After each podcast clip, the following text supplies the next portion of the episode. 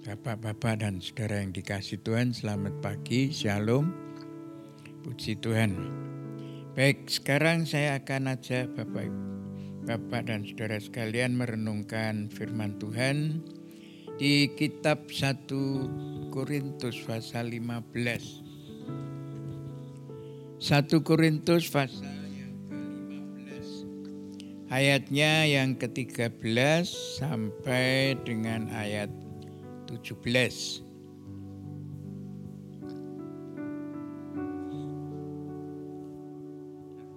Mulai dari ayat 12 tidak apa-apa tentang kebangkitan kita. Jadi bila mana kami beritakan bahwa Kristus dibangkitkan dari antara orang mati, bagaimana mungkin ada di antara kamu yang mengatakan bahwa tidak ada kebangkitan orang mati. Kalau tidak ada kebangkitan orang mati, maka Kristus juga tidak dibangkitkan. Tetapi andai kata Kristus tidak dibangkitkan, maka sia-sialah pemberitaan kami dan sia-sialah juga kepercayaan kamu. Lebih daripada itu, kami ternyata berdusta terhadap eh, kami ternyata berdusta terhadap Allah. Karena tentang Dia kami katakan bahwa Ia telah membangkitkan Kristus, padahal Ia tidak membangkitkannya. Kalau andaikan benar bahwa orang mati mati tidak dibangkitkan, sebab jika benar orang mati telah dibangkitkan, maka Kristus juga tidak dibangkitkan. Dan jika Kristus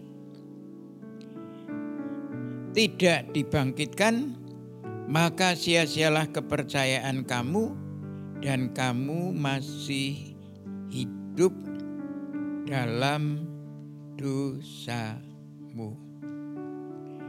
Nah, Bapak, Bapak dan Saudara sekalian yang dikasih Tuhan, kita bersyukur bahwa pada tanggal 10 kemarin kita sudah bersama-sama memperingati tentang kematian Tuhan Yesus Kristus di atas kayu salib untuk menebus dosa kita. Sebab dosa-dosa manusia itu tidak bisa ditebus dengan apa pun juga.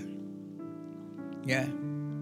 Dengan harta, kekayaan, pangkat, dengan apa saja yang di dalam dunia ini tidak bisa, tidak cukup, tidak mampu untuk menebus dosa manusia. Apalagi manusia yang jumlahnya miliatan. Satu orang saja tidak akan mampu, tidak akan cukup. Ya. Tapi puji Tuhan, ya, karena yang berdosa dulu awalnya memang satu Adam, kemudian Hawa, Adam dan Hawa, dan kemudian puji Tuhan, Kristus, ya, Adam kedua rela mati untuk kita manusia sehingga setiap orang yang mau percaya. Bisa diampuni dosanya dan berarti juga bisa diselamatkan. Nah kita bersyukur. Kita sudah memperingati ini semua berarti kita terus diingatkan. Ya bukan saja pada hari jemaat agung setahun sekali. Tidak tapi setiap boleh dikatakan bukan setiap minggu saja tapi setiap hari kita ini diingatkan bahwa kita ini sudah dikorbani. Kurban yang agung, kurban yang sangat-sangat berharga yaitu Kristus sendiri. Nah puji Tuhan. Tetapi karena Kristus itu berkata, aku anak manusia. Manusia punya anak manusia. Jadi waktu itu Tuhan Yesus waktu mati di salib itu sebagai manusia sehingga bisa mati. Tapi Kristus juga berkata anak Allah, berarti Yesus Allah. Nah, karena Kristus itu manusia tetapi juga Allah. Setelah dia mati, dia Allah berkuasa. Punya kuasa yang maha sehingga bisa bangkit dari antara orang mati. Maka dikatakan Allah membangkitkan dia karena kealahannya itu. Membangkitkan dia dari antara orang mati. Maka Kristus bangkit. Pada hari ketiga dan puji Tuhan kita pun sudah memperingati. Nah ini perlu diingat terus. Tentang satu kematian Kristus. Dua tentang kebangkitan Kristus. Jangan sampai kita lupa. Sebab tanpa kematian Kristus kita tetap sebagai orang berdosa. Tapi tanpa kebangkitan Kristus, kita tetap hidup ya walaupun dosa kita sudah tebus tapi ya kita tetap tidak bisa selamat. Ya. Tidak bisa selamat. Tapi karena Kristus mati, dosa kita diampuni kita dan kebangkitan Kristus menjadi buah sulung masuk ke surga, perintis ke surga sehingga kita bisa masuk ke surga berarti diselamatkan. Nah kita bersyukur. Nah tetapi kalau Kristus misalnya ada orang tidak percaya. Ya. Kristus tidak mati dan tidak dibangkitkan. Terutama tidak dibangkitkan. Maka apa yang terjadi? Katakan sia-sialah bagi Rasul Paulus pemberitaannya bagi kita juga sia-sialah iman percaya kita. Tetapi juga kalau Kristus tidak dibangkitkan, Paulus berkata, aku sudah berdusta kepada Allah. Karena aku berkata Allah sudah membangkitkan padahal tidak. Ya, tapi yang benar, nah menurut pasal ini ayat yang berikutnya, yang benar itu Kristus sudah mati dan dibangkitkan pada hari yang ketiga. Sehingga terutama sekarang bagi kita iman, kepercayaan kita dan jerih lelah kita. Kalau kita melayani juga pelayanan kita. Kalau kita berdoa, doa kita ya tidak sia-sia. Nah, oleh karena itu Tuhan ingin melalui kematian dan kebangkitan Kristus ini kita diharapkan, didorong, dianjurkan, bahkan ditolong untuk selalu mau hidup dengan iman. Ya. Sebab apa? Dengan kita hidup dengan iman karena kematian dan kebangkitan Kristus, maka iman kita tidak sia-sia dan jerih lelah kita juga tidak sia-sia. Ya. Nah, kita bisa melihat beberapa contoh di dalam kisah wanita yang meleleh darah 12 tahun. Kondisi seorang wanita ya meleleh darah 12 tahun atau secara kalau sekarang ya menstruasi 12 tahun terus menerus tanpa berhenti. Dan dia bukan bukan tidak berusaha apa-apa. Oh dikatakan di dalam firman Tuhan dia sudah berusaha sampai sampai mungkin tadinya dia orang cukup-cukup. Ya, tapi karena terus dipakai berubat dan tentunya orang yang seperti itu untuk bekerja wah saya kira sudah sudah sudah lemah sehingga dia apa yang dia punya, kekayaan yang dia punya, dia oh pakai terus untuk berusaha bagaimana supaya bisa sembuh. Tetapi ternyata tidak berhasil. Dia menginginkan kesembuhan, tetapi tidak berhasil walaupun sudah walaupun sudah mengeluarkan boleh dikatakan semua harta bendanya. Maka ada orang mengatakan bahwa kesehatan itu berar, uh, mahal harganya itu ada benarnya. Memang kesehatan itu mahal harganya untuk untuk mendapatkan kesehatan bukan saja karena jaminannya ada uang, ada uang belum tentu bisa menyembuhkan. Ya, belum tentu. Ya.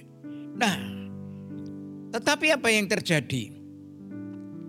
Rupa-rupanya di dalam penderitaan itu walaupun tidak dituliskan, tapi saya sangat yakin di di tengah-tengah perempuan ini menderita seperti itu ada orang memberitakan tentang Tuhan Yesus.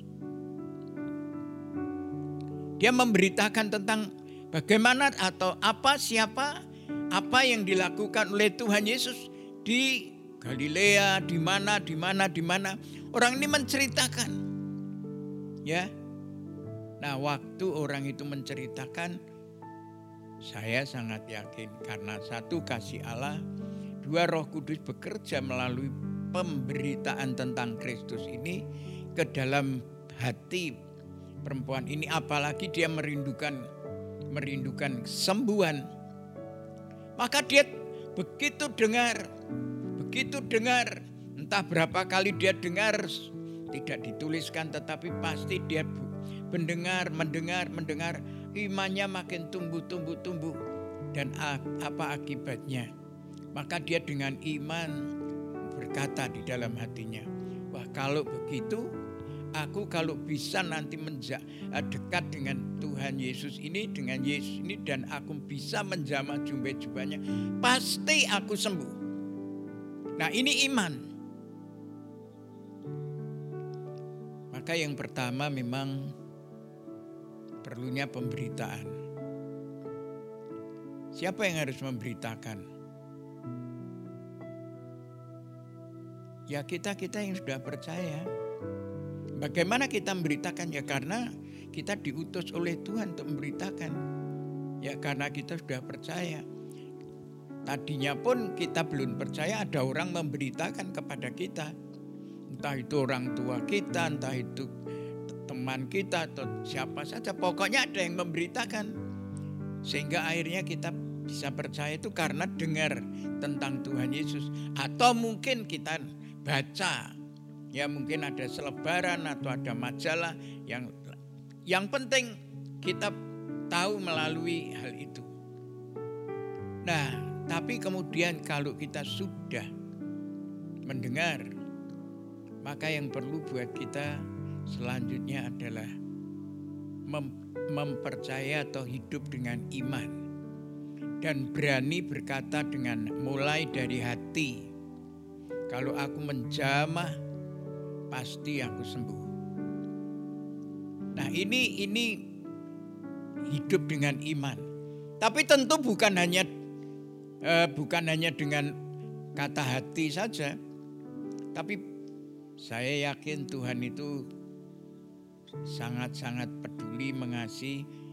Eh, kok tidak lama Tuhan itu boleh dikatakan melewati daerah di mana perempuan ini tinggal. Saya sangat yakin ya di dalam Kristus tidak ada yang kebetulan. Ya. Tapi ini sudah jelas di plan oleh Tuhan, direncanakan oleh Tuhan, diatur oleh Tuhan.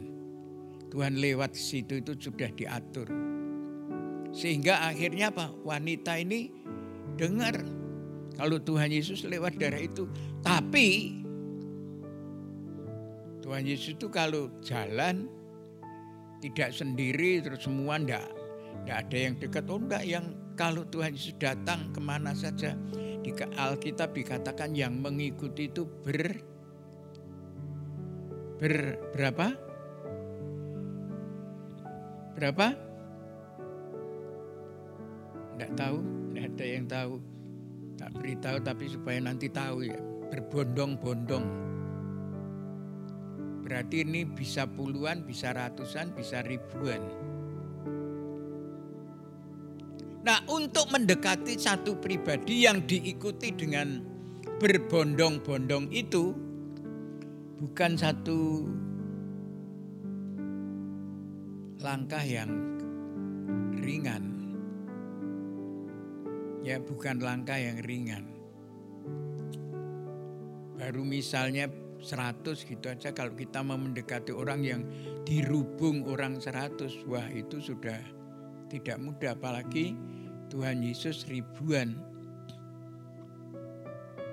yang mengikuti. Kenapa saya bisa berkata ribuan? Nah, itu buktinya waktu Tuhan Yesus memberi makan orang yang mengikut dia itu Tuhan Yesus tidak Eh, murid-muridnya juga tidak berkata ini cuma berapa puluh oh Tuhan atau berapa ratus? Enggak. Ribuan dan bahkan dikatakan laki-laki saja berapa? Lima ribu. Belum perempuan dan anak-anak. Oh ini berarti luar biasa banyaknya. Ya. Nah untuk mendekati waduh sulit sekali. Tapi perempuan ini karena imannya. Ya karena imannya. Maka perempuan ini sangat berusaha sangat berusaha mendekat saya percaya mungkin dia berjalan tertatih-tatih mungkin berulang-ulang jatuh dan orang zaman itu yang orang Israel terkenal orang yang yang keras ya, hatinya tegar tengkuk. Kalau ada orang butuh ndak ndak ditolong malah apa? Malah di mungkin ditegur, disalah-salahkan seperti Bartimeo saja berteriak-teriak minta kepada Tuhan malah ditegur, ditengking atau boleh katakan dibentak, di kata-kata yang kasar. Ya. Saya percaya Perempuan ini apalagi kasus seperti itu buat orang Israel itu perempuan seperti itu adalah perempuan yang dalam kondisi najis. Wah itu pasti akan sangat-sangat di apa dikata-kata yang tidak enak. Tapi perempuan ini nekat karena apa? Bukan saja karena rindu sembuh itu ya, tapi karena imannya. Kalau aku bisa menjamah jumbai jubahnya pasti sembuh. imannya, nekat. Mungkin dia berpikir kalau aku misalnya tidak bisa menjamah jubah-jubahnya, aku karena orang banyak aku terinjak-injak mati ya wis. Enggak apa-apa. Jadi boleh dikatakan dia itu untuk mendekati Tuhan Yesus itu harus kalau katakan seperti bayar harganya sangat mahal juga. Ya, tidak murahan. Ya.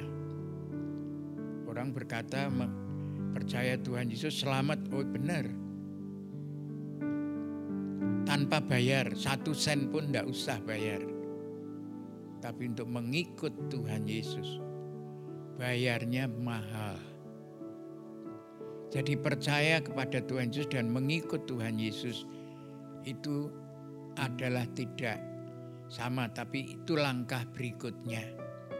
Ya, langkah berikutnya. Dan Tuhan menghendaki orang bukan cuma percaya saja tetapi mengikut setiap setiap butuh atau setiap hari. Tiap hari. Ya. Jangan mengikut Tuhan Yesus itu ya nek butuh lah. Ikut Tuhan Yesus nanti ora butuh rase nanti nek butuh neh. Kalau kita lihat sekarang ini kok ya dengan adanya corona ini, waduh di mana-mana saya lihat lewat video di HP itu di Spanyol sepanjang jalan orang-orang bertelut berdoa. Di sana orang-orang bertelut berdoa di Italia, ya wah di mana-mana. Iya butuh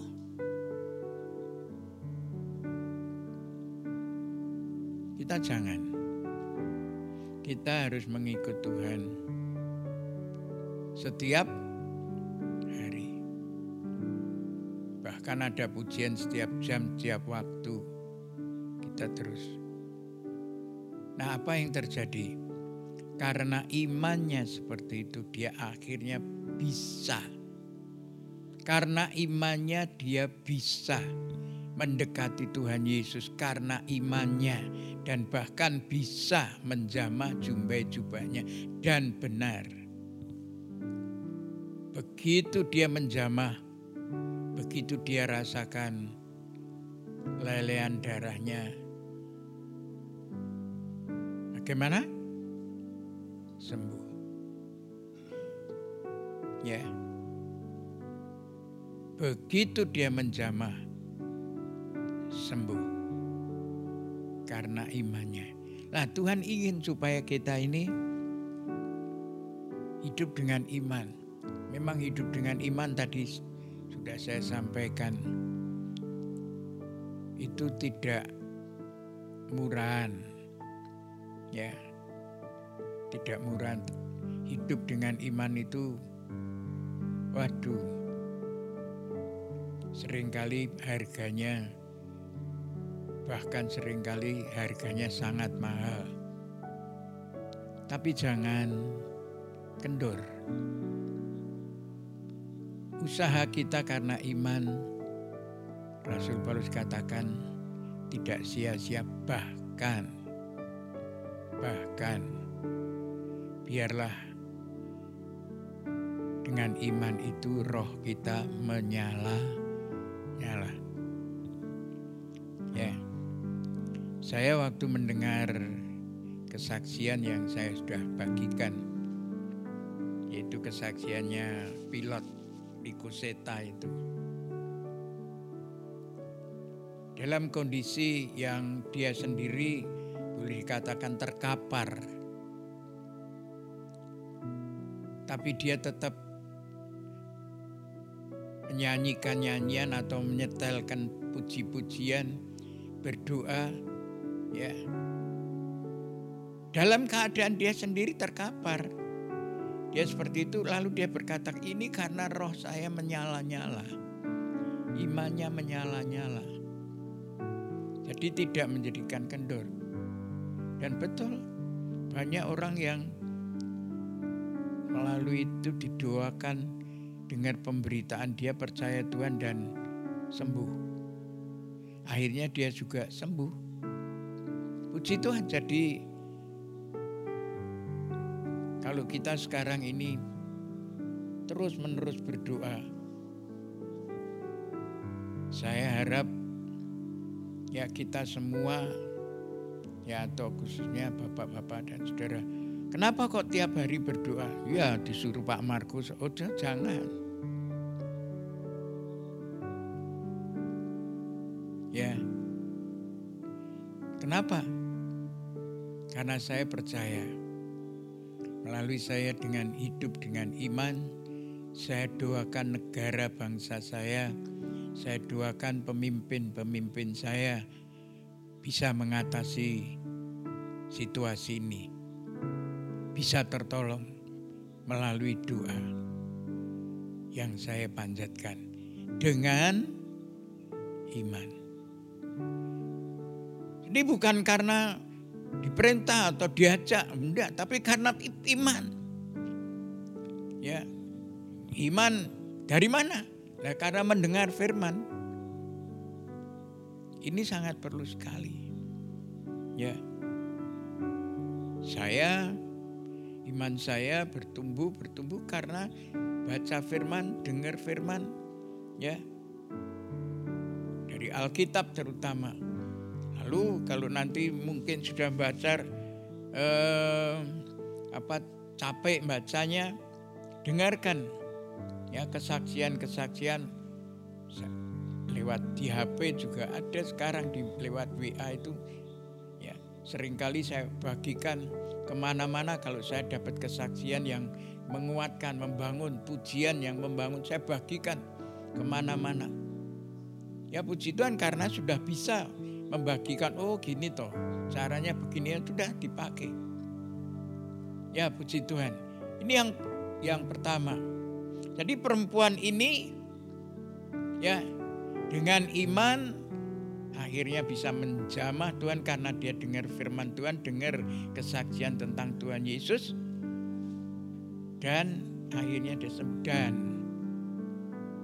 sampai hari ini apa yang dialami oleh perempuan ini jadi kesaksian buat kita. Saya sering kali dengar kisah perempuan ini yang meleleh darah 12 tahun ini dari banyak rekan-rekan hamba Tuhan. Oh, terus diulang-ulang. Bapak itu, bapak itu hamba Tuhan ini hamba Tuhan menyampaikan. Wah jadi perempuan ini boleh katakan jadi kesaksian terus menerus. Dan jadi berkat. Wah jadi kalau seperti itu nanti saya juga pasti tertolong. Yakin dengan iman. Yakin dengan iman. Sebab katakan di dalam suratnya Paulus tadi. Ya kalau Kristus sudah dibangkitkan maka iman kita tidak tidak apa? Tidak sia-sia. Kalau Kristus tidak dibangkitkan maka imanmu, imanku sia-sia. Percuma percaya orang mati terus mati percuma. Ya. Orang mati kok dipercayai kalau tidak dibangkitkan. Ya. Nabi-nabi mati, tetap mati. Kapan bangkitkan ya nanti kalau Kristus datang kedua dibangkitkan.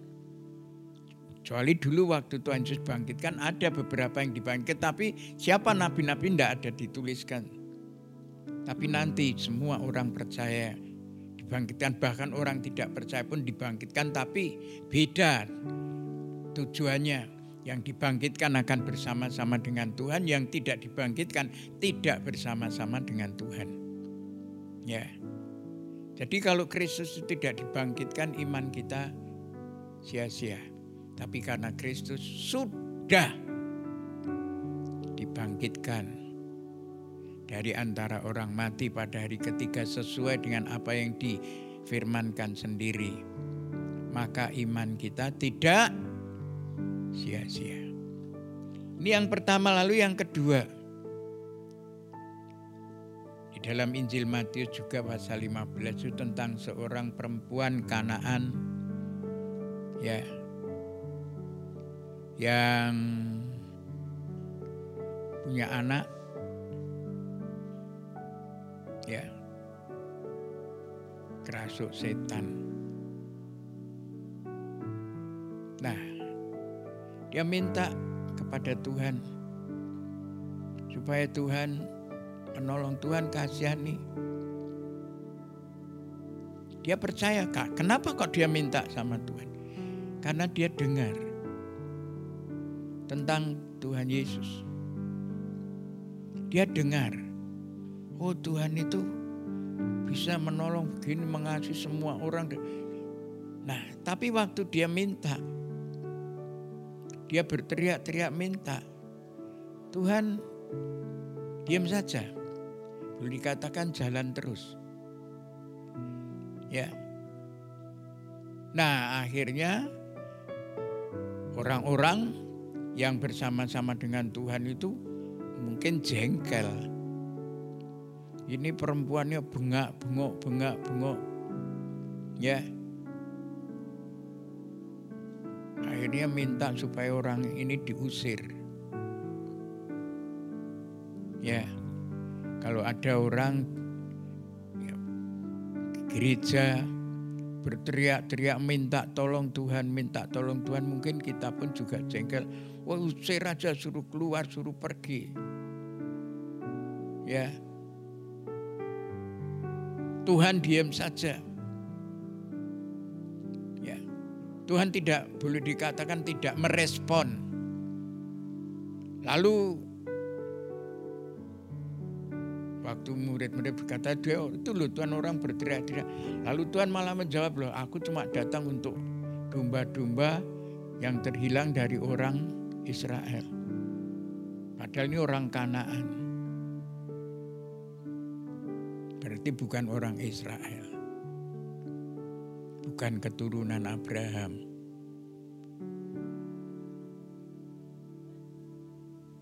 Boleh dikatakan seperti dia tidak diperhitungkan. Tapi dia tetap berseru-seru, malah mendekat, malah ter, tersungkur, menembak. Ya, tidak peduli pokoknya dia minta. Itu kenapa kok dia seperti itu? Karena i karena i apa? Karena iman. Kalau kita minta Tuhan tidak berbelum perhatikan kelihatannya seperti itu. Atau bahkan katakan wah kamu ya. Jangan berhenti. Itu Tuhan sedang mentes boleh dikatakan menguji. Benar enggak kamu? Lalu malah Tuhan berkata lu kalau memberi roti itu ya bukan kepada anjing tapi kepada anak. Jadi perempuan ini dianggap seperti anjing. Tapi perempuan ini tidak berkata, waduh aku diremehkan, dianggap anjing gini-gini. Wes aku rak, sora butuh butuh, sora butuh. Enggak. Tapi dia berkata, anjing pun Tuhan mau makan remah-remah yang jatuh dari meja. Waduh ini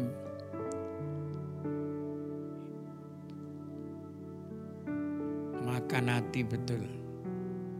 Ya, disakiti hati betul. Tetapi dia tidak sakit hati. Karena apa? Iman. Ya sudah.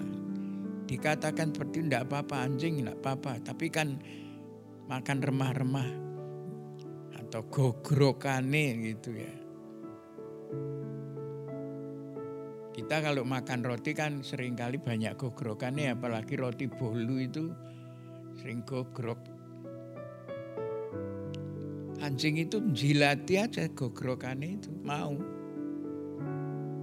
Tapi gogrokan dari Tuhan. Ya. Gogrokan dari Tuhan. Kecil bagaimanapun dari Tuhan itu besar. Luar biasa.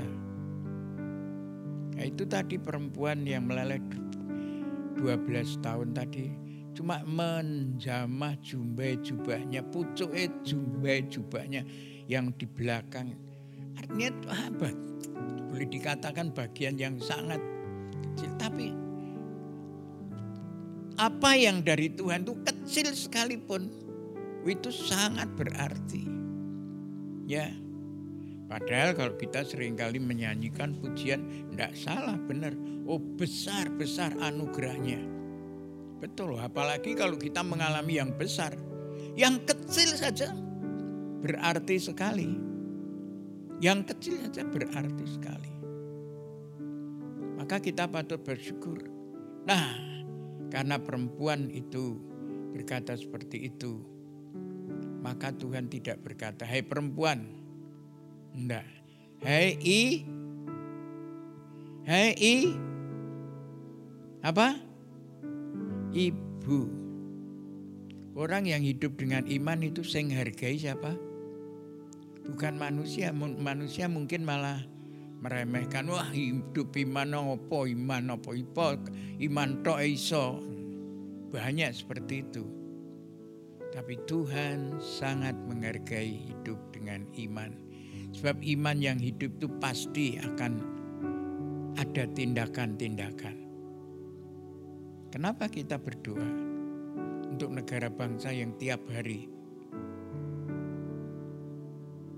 bukan karena perintah, bukan karena sekarang tidak boleh ibadah, ya bukan, tapi karena kita iman untuk mengharapkan pertolongan kepada Tuhan untuk negara dan bangsa kita.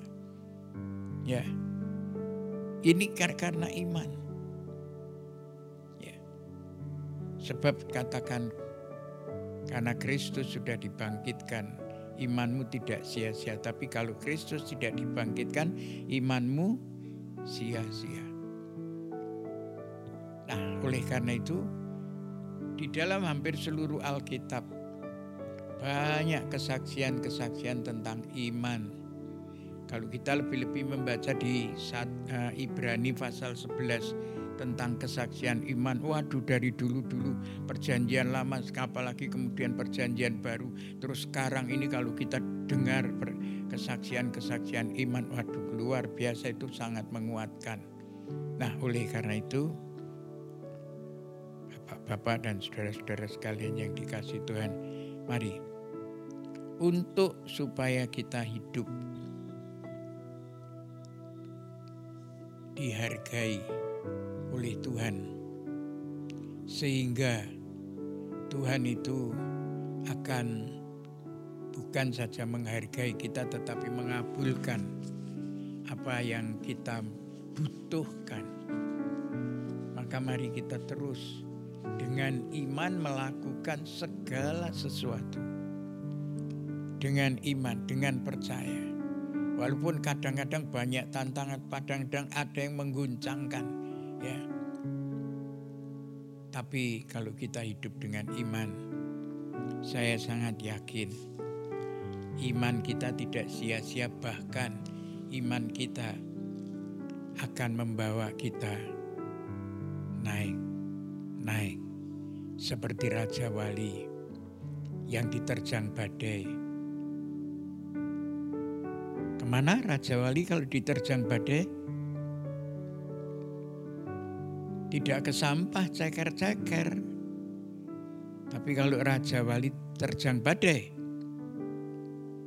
mengatasi badai terbang lebih tinggi. Puji Tuhan.